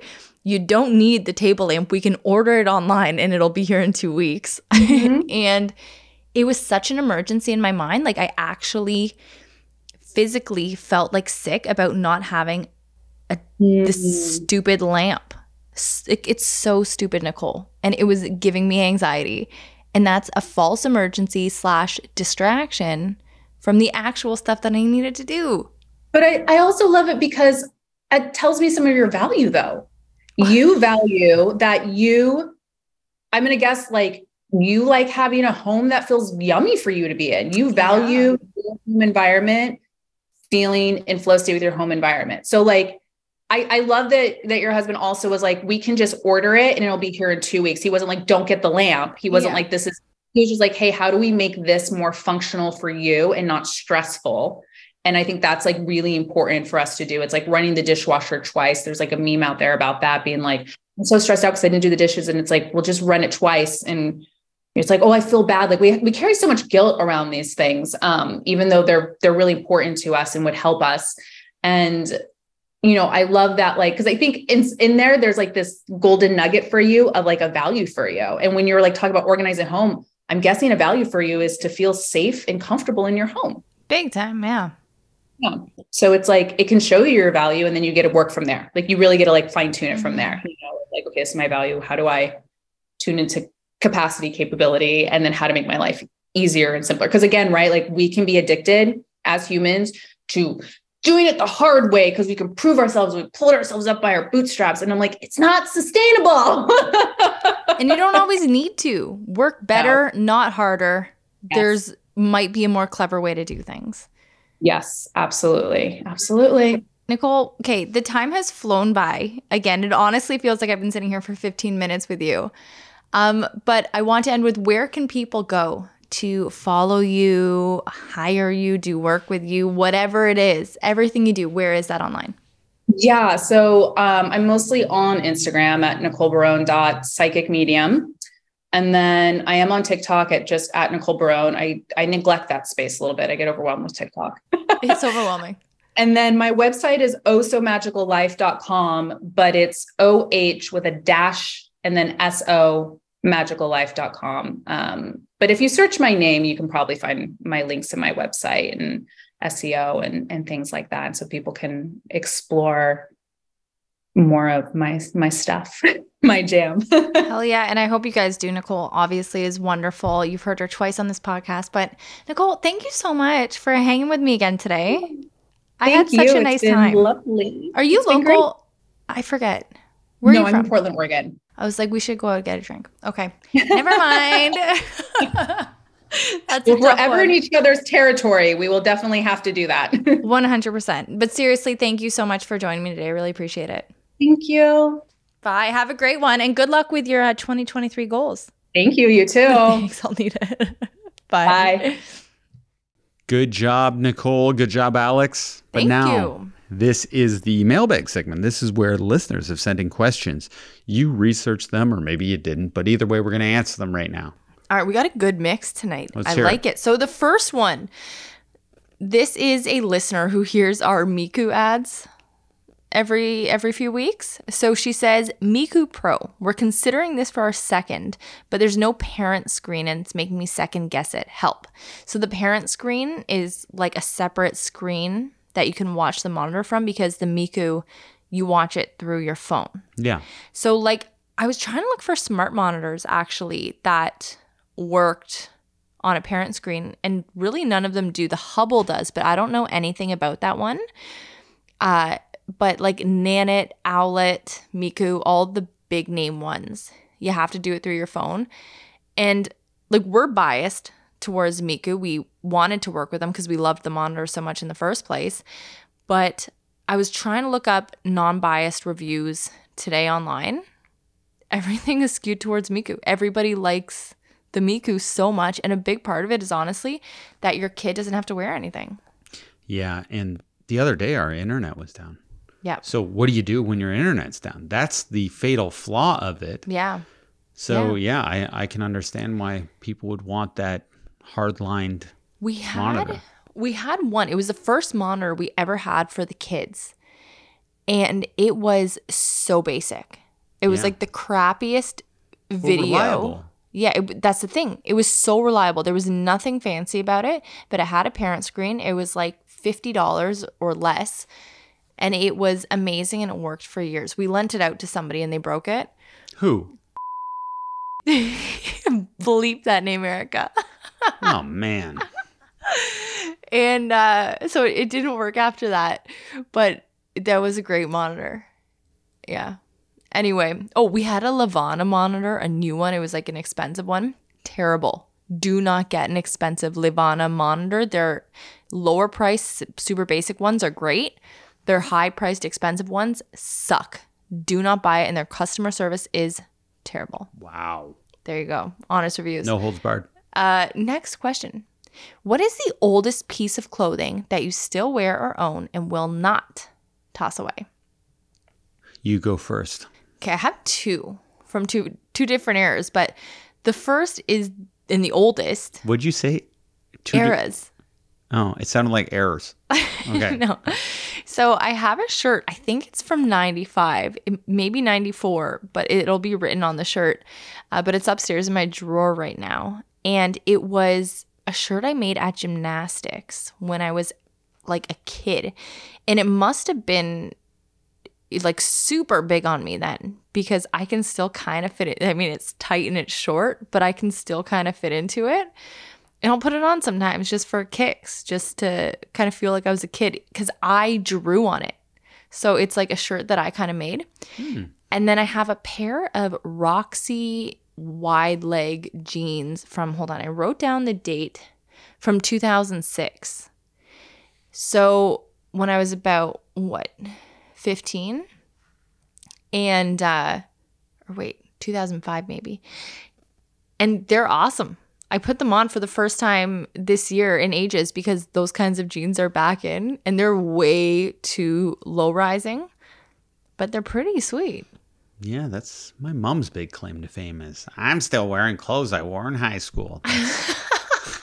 For me, I, I think I had a 1992 Dream Team shirt, and it was Oh, caricatures of every member on the team sitting on the bench, and their heads are kind of enlarged the way they would be on NBA Jam. But that is the only shirt I really held on to. You know, I've, I've gotten so big and strong, it's hard to fit into. But even just for of that sentimental sake, right? Like not like because I was even thinking maybe you might have something from when you were a kid that you held on to for sentimental sake, like my gymnastics shirt. I'm too messy for that. I don't know. I'm just too disorganized. I'm trying to work on that, but no, I like that. I like that. uh, no, because I have just been doing laundry for the last few days, and we have so much shit that we need to get rid of. True. Next question: What does happily ever after look like for you?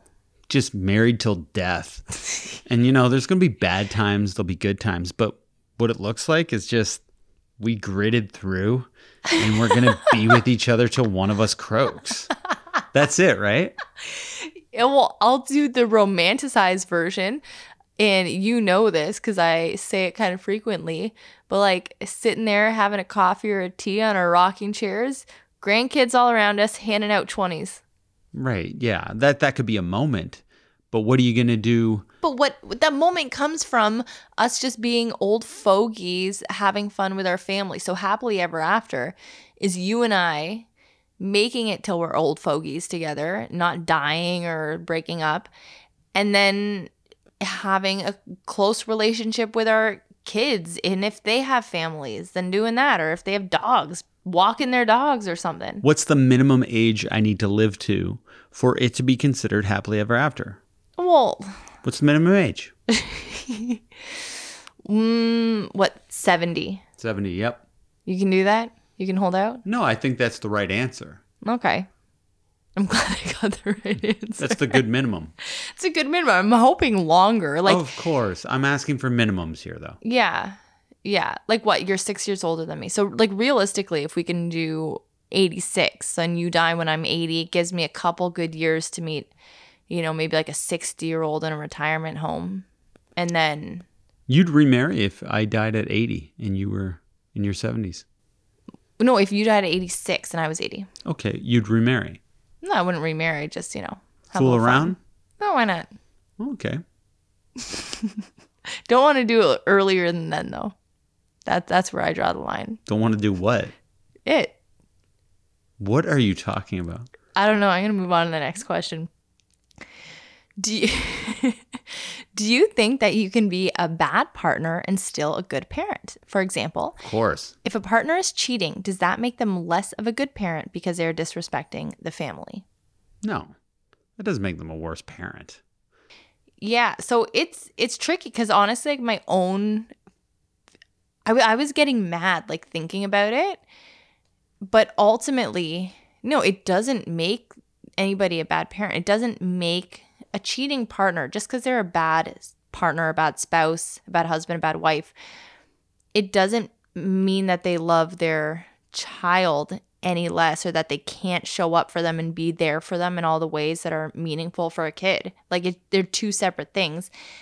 However, it gets tricky because it's like you're willingly making a decision that will, you know, wreck the family, humiliate your partner and the other parent of your kids, and then affect your kids in getting a divorce. So it's like just don't be an a-hole and if you're going to cheat on your partner just break up with them and then go and do what you want to do and at least that gives you some legitimacy and might make it easier for your whole family to move on and easier for your kids not to resent you or something like that but i don't think it inherently makes anybody a worse parent No, I, I wouldn't think so. I think it would make you a bad family man or woman Yeah. because you're not keeping the family together. But I don't know. Like, I'm a child of divorce, and I, I don't think me rating my parents' goodness or badness has anything to do with their ability to stay together or be faithful. Mm-hmm. Because I would like to think I, whether my parents cheated on each other or not, mm-hmm. I'd like to think that I'm not privy to that information and I never know it. yeah I think if I did know it, that would be a weird parenting move. Mm-hmm. like to say to like hold it against the other parent and bring it up with your kids Oh yes, Yeah. if if the parent who did the cheating told me that, or the parent who the other parent did that, I'm just like I shouldn't be privy to that information. Yeah. No, I I agree. I agree. And I think that it's probably super hard for parents in those situations, but every account that I've ever read, any people that I've ever known that have been through that, I mean, I always hear of much better endings coming out of the stories where, you know, people kind of keep that from their kids. Yeah, I think you could be a good bank robber, or sorry, you could be you could be a bank robber and a good parent, or uh, a thief and a good parent. But it, it's morally probably wrong to be a bank robber. Yeah, it's more and it's morally wrong to cheat, right? And I it's know like that. That was my uh, Yeah, no, connection. exactly. Yeah. No, I, I I think that's a good point. Um, so the next question: Do you think the royal family is going to read Harry's book, and would you if you were them?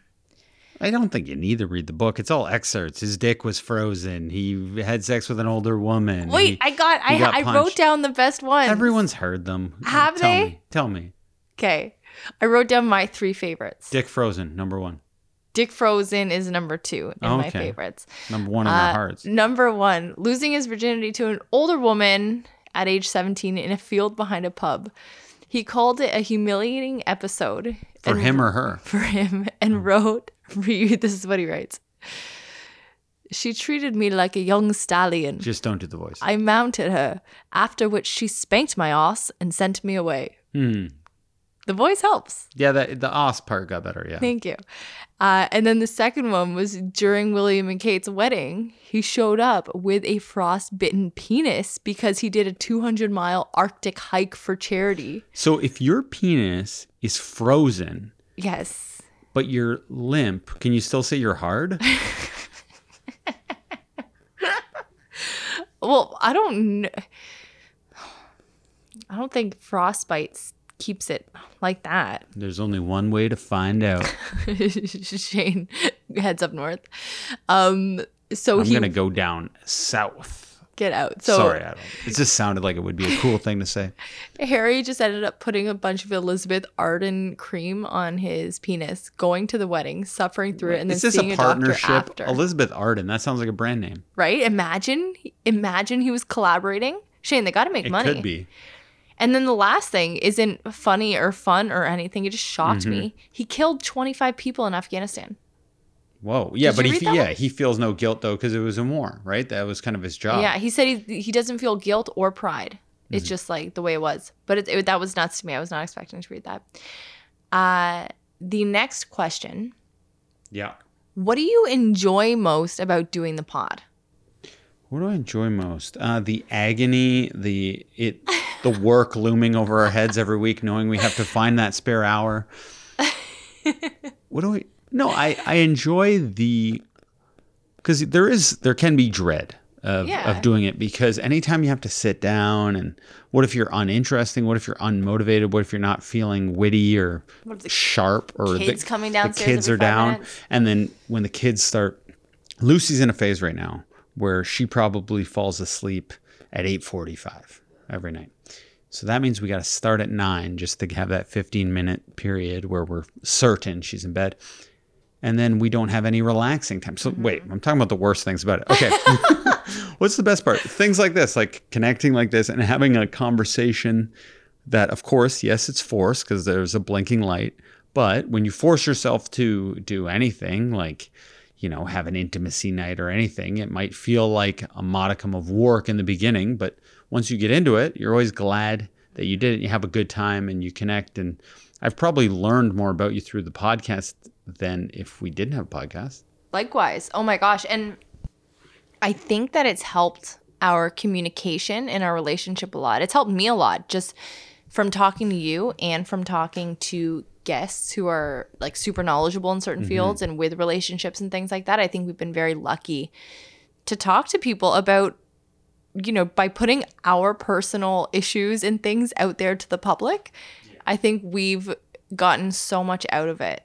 And uh, I'm really grateful for all of that. But I like it. I like just the hang. I love the hang with you. And like you said, it, it you know, it's like a workout. You don't want to get on the bike at first and you, it might feel like a slow start, but then before you know it, like you're sweating, you're having fun, you're really into it. And uh that's yeah, I feel so good every time we log off. so everyone start a podcast more gain than pain I agree. And who would you like to get on the pod this year? I have three people. I don't know if it's possible, but name them okay. Paulina Porizkova. We I've been we've been trying yeah for a while, but I think that you never give up. I've gotten a few people on the podcast just by sheer annoying their DMs and just sending them messages. Thank God for the unsend button now. Yeah. Because I just unsend every message before and hit them up once a month. that's good Uh, Ayesha Curry would love. well we've had Sonya Curry on I know. That's what I'm thinking. I, I think that one could be possible. So that's But Steph that's Curry's her wife. Yeah, but that's her mother-in-law. That's not her mom. I know, but still, still, it's in the family. Like, like, Yeah. oh, they were nice.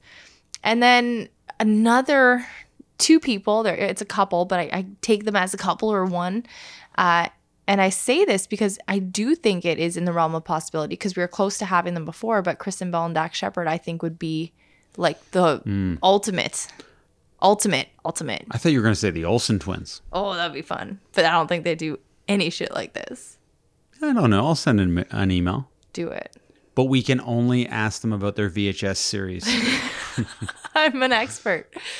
That'd be sweet. if you had to get one, would it be Dax or Kristen? Kristen. Yeah. Yeah. I'd want to go I'd want to go mom angle with her. I know Dax is like the podcast pro, but and I really like Dax. I think he's super funny and I think he's very cute. Um but I I'd want to go with Kristen. All right. I, people have called me a Dax Shepard lookalike, which always hurts my feelings because anytime someone asks me or tells me who I look like, I Google, is this person hot? so I Google, is Dax Shepard hot? And it always says no back. Get out of here. It always says no. And then it says, he's ugly. So then I'm like, oh no, I look like an ugly person. Dax Shepard is not not attractive. Oh, wow. Well, that doesn't exactly sound like he's steaming. No, he's hot. Well, you don't seem believable. You No, close he- your he- eyes. No, because I was Look at picture- I was picturing him and getting in the moment. Look at me and tell me he's hot. Dax Shepard is hot. Who's hotter, me or Dax? You can only pick one. Oh, babe. I don't want to embarrass anybody on the podcast. You are, you dingbat. Well, I'm just making sure. Okay, our last question. When you're in the thick of it, how do you and Shane get through tough times? Uh, We argue until I cry and you have to come and console me, and then we yeah, there's we kiss arguing. and make up. How do we get through them? Time. Yeah. We have these bad moments, and then we we try not to let them linger too much. I'm better at not lingering. Mm-hmm. You can sometimes you need a cool off period. Yeah. Maybe I can humor you out of it. No, if you, I find that I'm the first one to go for humor out of a situation. You are. Yes. But then if it carries on too long and then I get really mad because you get mad first and then I try to humor you out of it and then you get me mad and then I'm so mad that you didn't accept my humor and then you made me mad that now I'm too mad to want to get out of it. You and then, think I'm mad when I'm not mad. Well, that's because you got to work on your tone. And by the way, we talked about this last week. I have had between five and 10, which is a- lot, I would say, because these are only the people messaging me. Mhm. I've had between five and 10 uh, listeners message me and say that they have the exact same thing with their partner where they're like, they don't understand that their tone is not nice and that they sound kind of angry or annoyed. They don't even get it, but it's bad. You don't understand that I'm a lovely man. You are a lovely man. I understand that. You're so lovely. Okay, well, put it into practice more. Tell your brain that. Um, but no, I, I I think ultimately it's just talking. Like Shane and I, if we're arguing or something, disagreeing, whatever, we'll just talk and talk and talk and talk and talk until we're feeling better. And I think a lot of the time gets wasted in our long conversations. so the conversations are also the cool off period. 90% of the time it's me talking, like basically giving this like lecture. And then you'll be like, and I'll be like, oh, and you'll be like, you never let me talk. And then I'll say, oh, sorry. I'll like cut you off for a second. I'll say, sorry, what is it? And then you'll just pause for like a minute. Like, now I can't remember because of you. Okay, honestly, having being able to have a sense of humor about things it's so hard when you're mad, mad, mad. But even looking back and being able to do this and I think laugh at your fighting habits and if you can be cognizant and recognize what you do in a fight that's good and bad and everything, that's just going to help you going forward. Answer me this honestly. What? Okay. Do you ever pretend that I'm cutting you off?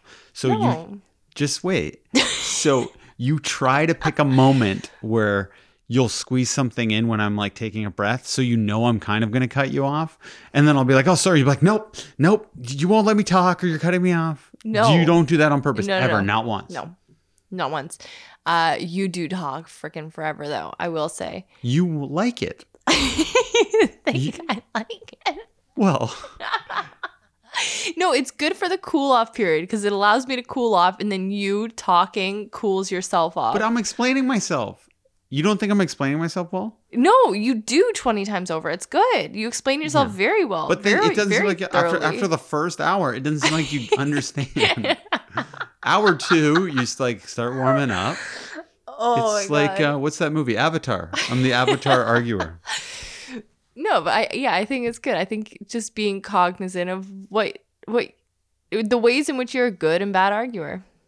But yeah, talk for five hours and then you're gonna be bound Well, to come if I had it. somebody to talk back to, like every time I'm like, now you say, it," you'd be like, I'm bad at talking. Thank God I don't. Otherwise, we'd be talking for ten No, hours. I'd love to hear what you have to say sometimes. But folks, that's all you're gonna hear us say for today. So please go give us a five star rating. Go give us a review. We love to read them. We want to hear from you. And folks, thank you so much for listening to this family. Fuck. Alex, you have the worst rhythm of all time. You try to do this every week. So you have to give me a knowing pause. Okay. So here's the rhythm of it. Thank you so much for listening to this, Family, Tree, podcast. episode 158.